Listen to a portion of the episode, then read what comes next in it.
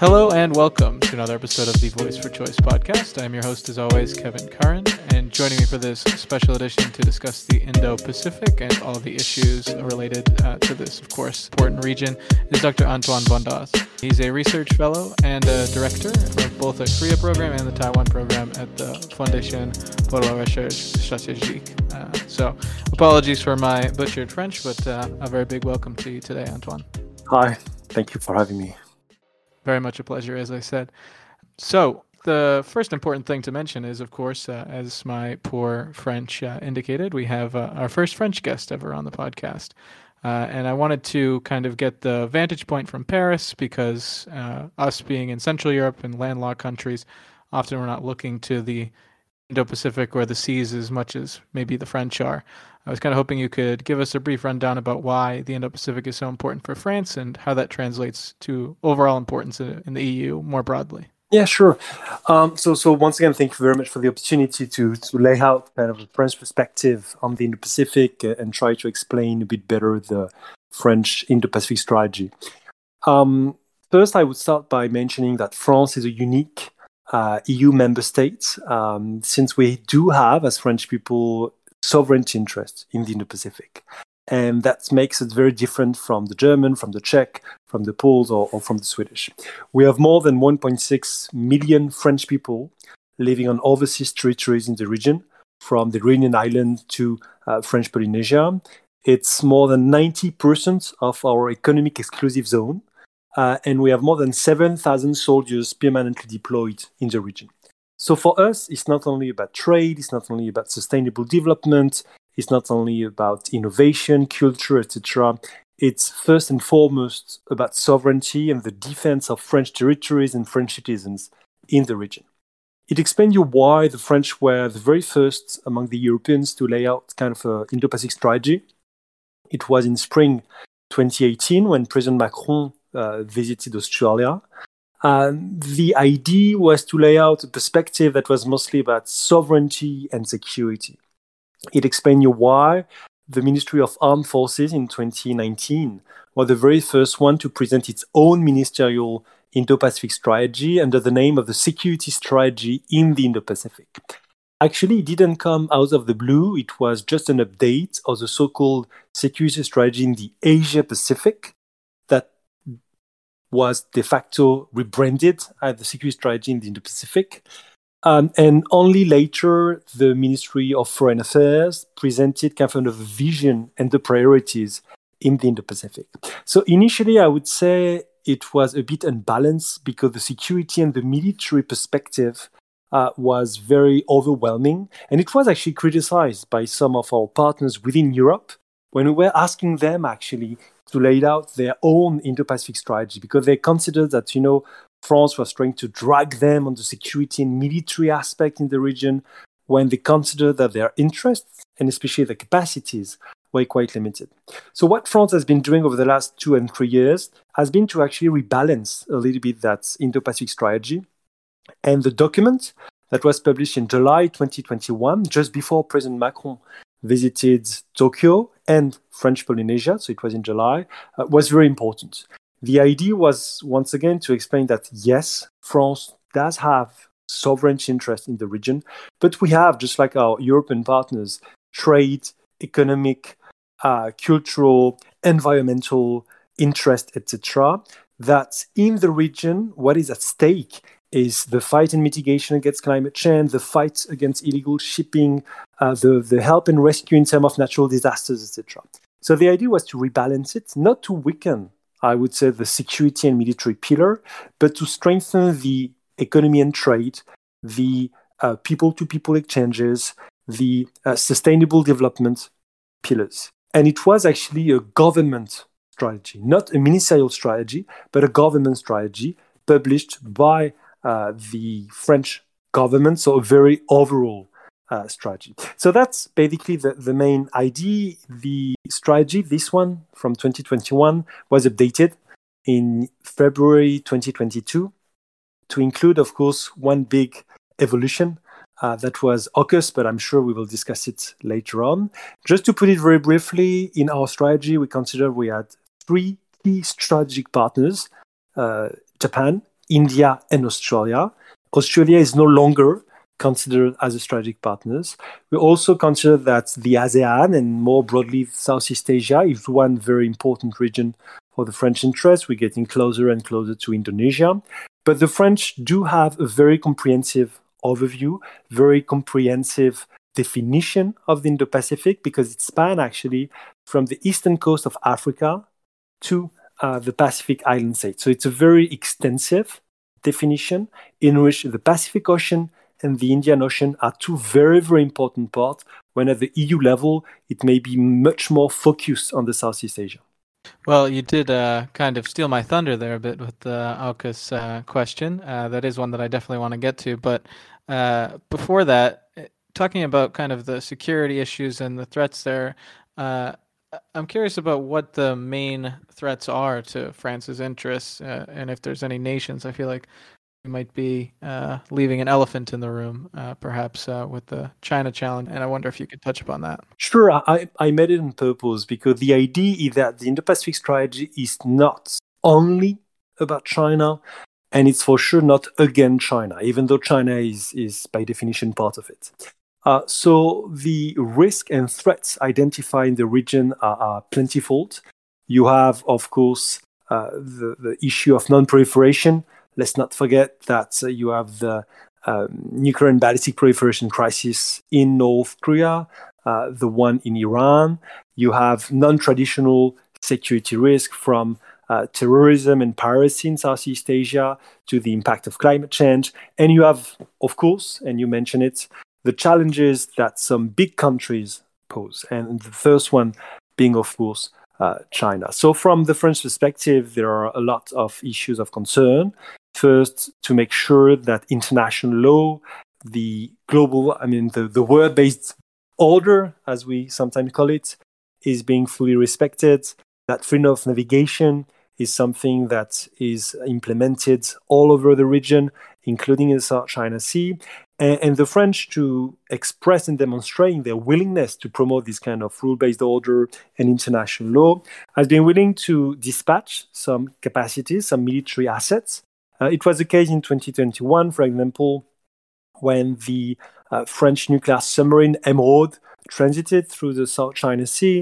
It was the case when our French intelligence navy ship, le Dupuy de Lôme, transited in the Indo-Pacific as well as through the Taiwan Strait. The idea, once again, was not to provoke China, but just to remind everyone that freedom of navigation in international waters is something that matters to the French and that it is in our interest to uh, promote and make sure it's being fully respected. So once again, I think there are a lot of security challenges in the region and military challenges. Uh, the French Navy considered that the rearmament, we call it the naval rearmament, le réarmement naval, in the Indo-Pacific is something of concern. It's not only uh, in China that uh, has more than double its military assets in the space of, of 20 years. But that's the case also of, of South Korea that is beefing up its navy, of Indonesia, of Malaysia, etc. So there are many things going on in the region. The balance of power is shifting. It's a very dynamic region with a lot of traditional and non traditional security risk. And the French want to make sure that we can defend our territories, protect our citizens, and for sure promote our, our interests and values in the region. And, and that's why the Indo Pacific is still, uh, despite the war in Ukraine, despite AUKUS, one of the French priority. Well, you know, I do wonder about the uh, war in Ukraine from the Central European perspective, where we're sitting. Um, that being kind of the main focus, not only of the EU more broadly, especially with the German pivot in policy, but um, the NATO focus, of course, being on this region. Uh, do you feel that that distracts at all from maybe France's more specific interests in the Indo-Pacific? Of course, and, and I think it's quite legitimate for everyone to refocus on Europe and what's going on in Ukraine. And, and uh, we need to be very pragmatic and realistic in what we can achieve in the Indo-Pacific. Uh, let's me to, to explain it. Maybe uh, remind everyone what happened over the last few months, few years uh, within the European Union. France so was the very first uh, EU member state to lay out a strategy in 2018. Then in 2020 20, Germany, and the Netherlands presented guidelines for the Indo Pacific. These three countries decided to push at the council level to make sure that other EU member states would be supportive of a European strategy in the Indo Pacific. Uh, and it was actually supported in late 2020 by Sweden, by Poland, by Italy, and by Portugal, who was back then having the presidency of the Council of the EU. It's led to uh, a declaration by Josep Borrell in March 2021 that the EU was working on a so called strategy for cooperation in the Indo Pacific and a strategy that was presented in September 2021, few days actually just after AUKUS, the AUKUS deal uh, was announced. And in February 2022, few uh, weeks ago, February 22nd, the French organized the very first ministerial meeting of the Minister of Foreign Affairs from both Europe and the Indo Pacific, and it was in Paris. So we've had the momentum. We've had the strategy, we had the momentum with that ministerial forum, and the key objective now should be very realistic. It will not be to amplify, I would say, the dynamic, unfortunately. And, and everyone is focusing on Ukraine with, with right reason and legitimate reason, but at least to make sure we can maintain the momentum. Okay, so we've established that there is momentum, but that's kind of a key question about the maintenance of that momentum amid major distractions that we've mentioned. How can this momentum be maintained independently for the EU when certainly transatlanticism seems to be reestablishing itself in light of the invasion of Ukraine? Sure, I, I think there are some drivers that will be quite important in helping in maintaining that, that momentum. The first one is, of course, the interest of the key countries in the Pacific to have a committed uh, European Union and committed um, EU member states. Have the case of Japan, that's the case of Australia, that's the case of uh, India, etc. So these countries are going to make sure that we we keep the interest on the Indo-Pacific. The second is we are fortunate, I would say, to have done all of the high-level political parts in late 2021 and early 2022. So the presentation of the Indo-Pacific strategy in September 2021, the ministerial forum in February 2022. So now it's easier, I would say, for the working level to keep working on it. Uh, we don't necessarily need another very high-level meeting uh, or, or ministerial conference on the Indo-Pacific we can get things done by making sure that the working level is working. The third aspect is we need to make sure that EU member states understand that on trade, on the fight against climate change, on the rule-based order in general, etc., the Indo-Pacific remain very important. So for sure, Europeans are not going to amplify the movement because they are focusing politically in terms of security uh, on what's going on in Ukraine. But through pragmatic and practical issues, we can make sure that these member states will keep focusing on the Indo Pacific. And this is what the Czech presidency will try to do uh, in the next semester. Uh, they will focus on environments, on cybersecurity, on space, uh, and, and, I think I would say that one of my key advice is to make sure that each of the member states can focus on kind of niche, uh, on the added value they may have, that we can pull up resources together, um, and that will be the way we can maintain the momentum. But uh, uh w- once again, to amplify it will be will be very complicated in this uh, uh, war in Ukraine time, etc. Yeah, and just quickly on the independence uh, aspect, because you know strategic autonomy has been something that's been talked about ad infinitum. I'm just curious what your thoughts are on coordinating with the U.S. or especially from the French perspective in light of the AUKUS failure. So, you know that the whole question of that strategic autonomy, I'm not sure it will remain a core concept even from the French side in the coming years, and we're trying much more than before to focus on European sovereignty than maybe strategic autonomy. Uh, in terms of Indo-Pacific, uh, we need to be clear, and I think it's being understood in the capital cities, that uh, the EU has, has limited capacities in the Indo-Pacific. We are not a military, or I would say hard security actor in the region. Uh, we have we have capacities in terms of maritime security, in terms of cyber security, in terms of uh, uh, even non-proliferation, etc. but we are not an actor that is a prime actor, I would say, um, in the region. So the Europeans have an added value in terms of trade, in terms of fight against climate change, in terms of providing overseas development aid, etc. And this is what we, we should fo- focus on. On these aspects, it's, I would say, easier than on military aspect, on security aspects, to work closely with the US. Because even if the US is much more confrontational with China, we don't have to be on these very specific items. Um, in terms of trade, what we should do is to make sure that we can provide a positive agenda to the Indo-Pacific countries, that we can provide options for these countries to choose, and that the objective should not always be to counter China, to do something because of China, etc. We, we really need it. That's one of my key advice when I discuss with Europeans and, and the Commission or else. It's we need to bring a positive agenda and provide options to the country in the region. Does it mean to do something against or without coordination with the US? No, that, that's not the objective. But sometimes we can offer initiatives, we can offer capacity buildings uh, in some uh, domains, in some areas in which China and the US cannot. So we need to focus on that added value through a positive agenda, providing options to the country in the region. Certainly, uh, good advice, uh, and hopefully well taken by many stakeholders. But I do want to kind of weave in those aspects that you talk about the EU competency on economics, uh, as well as the focus on some niche aspects. Uh, certainly, Taiwan's been a key partner for some countries in our region. Uh, both the Czech Republic, Slovakia, and most notably Lithuania have open ties, but that has been kind of seen as directly counter to China's interests. I wonder what your thoughts are on the EU's uh, relationship with Taiwan and overall Indo-Pacific mm-hmm. strategies, and if these types of bilateral agreements undermine an overall EU strategy in the region. Um, so, so, first, there is an unprecedented media coverage in Europe on Taiwan since 2020, plus a growing awareness on the importance of Taiwan in Europe.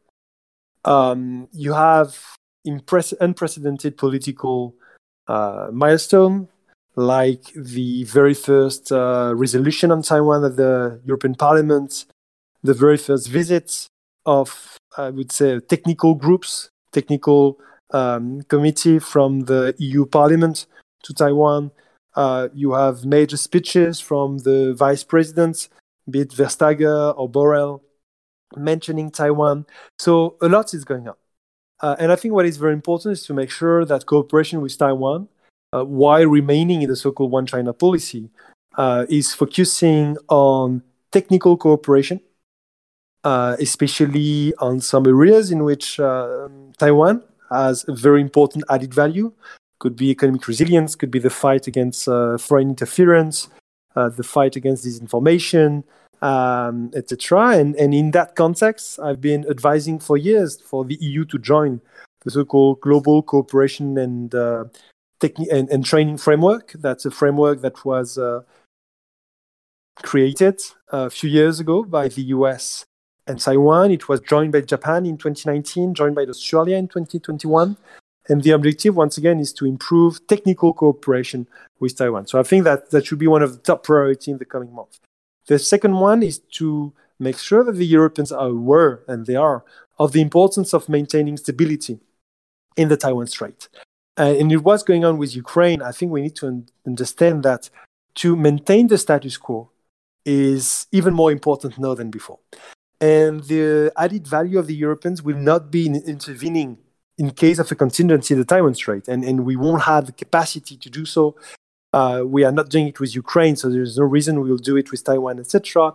But we have a role to play to prevent a conflict, to make sure that there is no unilateral change by force of the status quo, not in establishing, I don't know, diplomatic relation with the Republic of China, Taiwan, that's not a debate, that's not a question, etc., but in making sure that we have practical cooperation and uh, uh an awareness on the role we can play to uh, avoid tensions and limit tension in the region.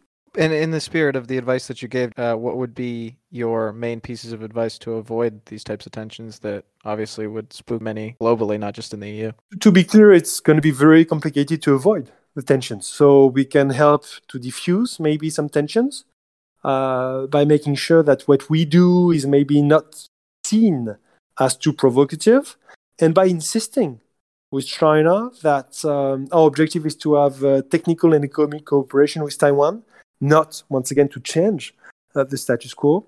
But tensions are going to increase in the coming years, and especially in 2023, the year before the January 2024 presidential election in Taiwan. So we need to be prepared to these uh, tensions, and we need to make sure that we anticipate maybe a bit more what could be the Chinese sanctions for example, or Chinese economic coercion, uh, Chinese pressure on Taiwan. And, and, I do think that we are not prepared the same way we are not prepared, we were not prepared in the fall 2021 when China started to sanction Lithuanian companies, but also uh, European companies exporting to China, but uh, with Lithuanian components, etc.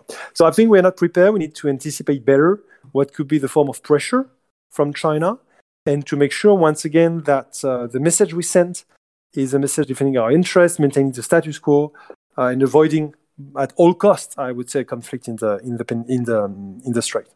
Well, God willing that uh, conflict can be avoided, and uh, definitely a big thanks for your helpful messages to our listeners. You're welcome. Thank you. For more on this pivotal region's engagement with China, please do visit the Choice website at chinaobservers.eu. Also, consider subscribing to our newsletter, where all of the prescient posts on the Choice platform are distilled down and sent directly to your inbox every month. You can also find us on Facebook and Twitter, on Twitter at China Observers, and on Facebook at China Observers in Central and Eastern Europe. And as always, remember to make the right choice join us for our next Voice for Choice podcast.